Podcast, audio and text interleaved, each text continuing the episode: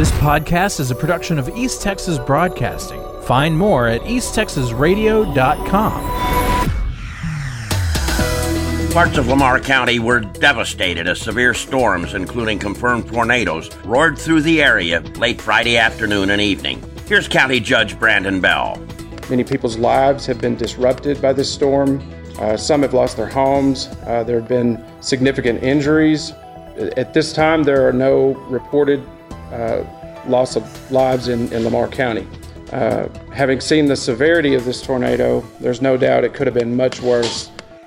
Lamar County Sheriff Scott Cass said the county was fortunate that the storm came through during daylight hours. Storm came in during the uh, about the four o'clock time. Uh, very quickly, first responders, law enforcement were able to go behind that storm track and then immediately start checking homes, making sure that uh, folks were okay, seeing to those that were injured, but also making sure that we were accounting for people. So we had daylight to do that. They have uh, worked up into the early early morning hours, and everyone's been accounted for. An EF3 tornado struck Red River County Friday afternoon, packing winds of 150 miles per hour. Judge L.D. Williamson issued a disaster declaration. At least 10 homes were heavily damaged or destroyed. There were several injuries reported, and one man was transported to a trauma center with serious injuries caused by a storm at a deer camp north of Clarksville. Morris County Judge Doug Reeder says he believes there were three separate tornadoes that passed through the county. At least two homes were destroyed on Highway 11 in the Cason community, and one woman was reportedly killed. There was another twister near Boggy Creek and another near Williams Chapel, where several homes were destroyed. Emergency management personnel, county commissioners, road and bridge employees, law enforcement officers, volunteer firefighters, and medical first responders from all over the county are working diligently. Hughes Springs City Hall and the Volunteer Fire Department, just up the road, were destroyed during a possible tornado during Friday night storms. Five fire engines were parked in the station house when the storm hit. Two of the trucks were heavily damaged because they were right below a huge hole in what's left of the roof. Daingerfield, Linden, Lone Star, Crossroads, and Avinger took over the calls for Hughes Springs Department.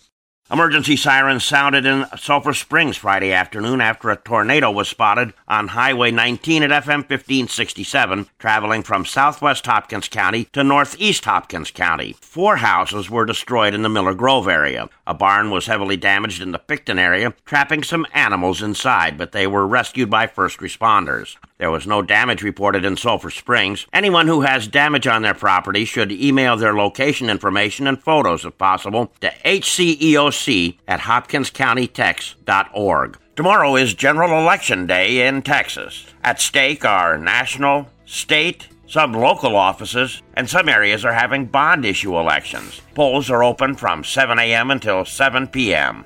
Identification required to vote includes a driver's license, Texas election ID certificate, Texas personal ID card, a Texas handgun license, U.S. citizenship certificate with a photo, U.S. military ID with a photo, or a U.S. passport.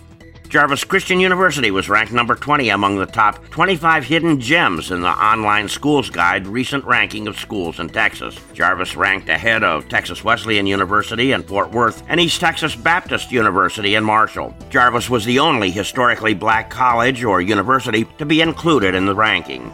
I'm Dave Kirkpatrick. This podcast is a production of East Texas Broadcasting. Find more at easttexasradio.com.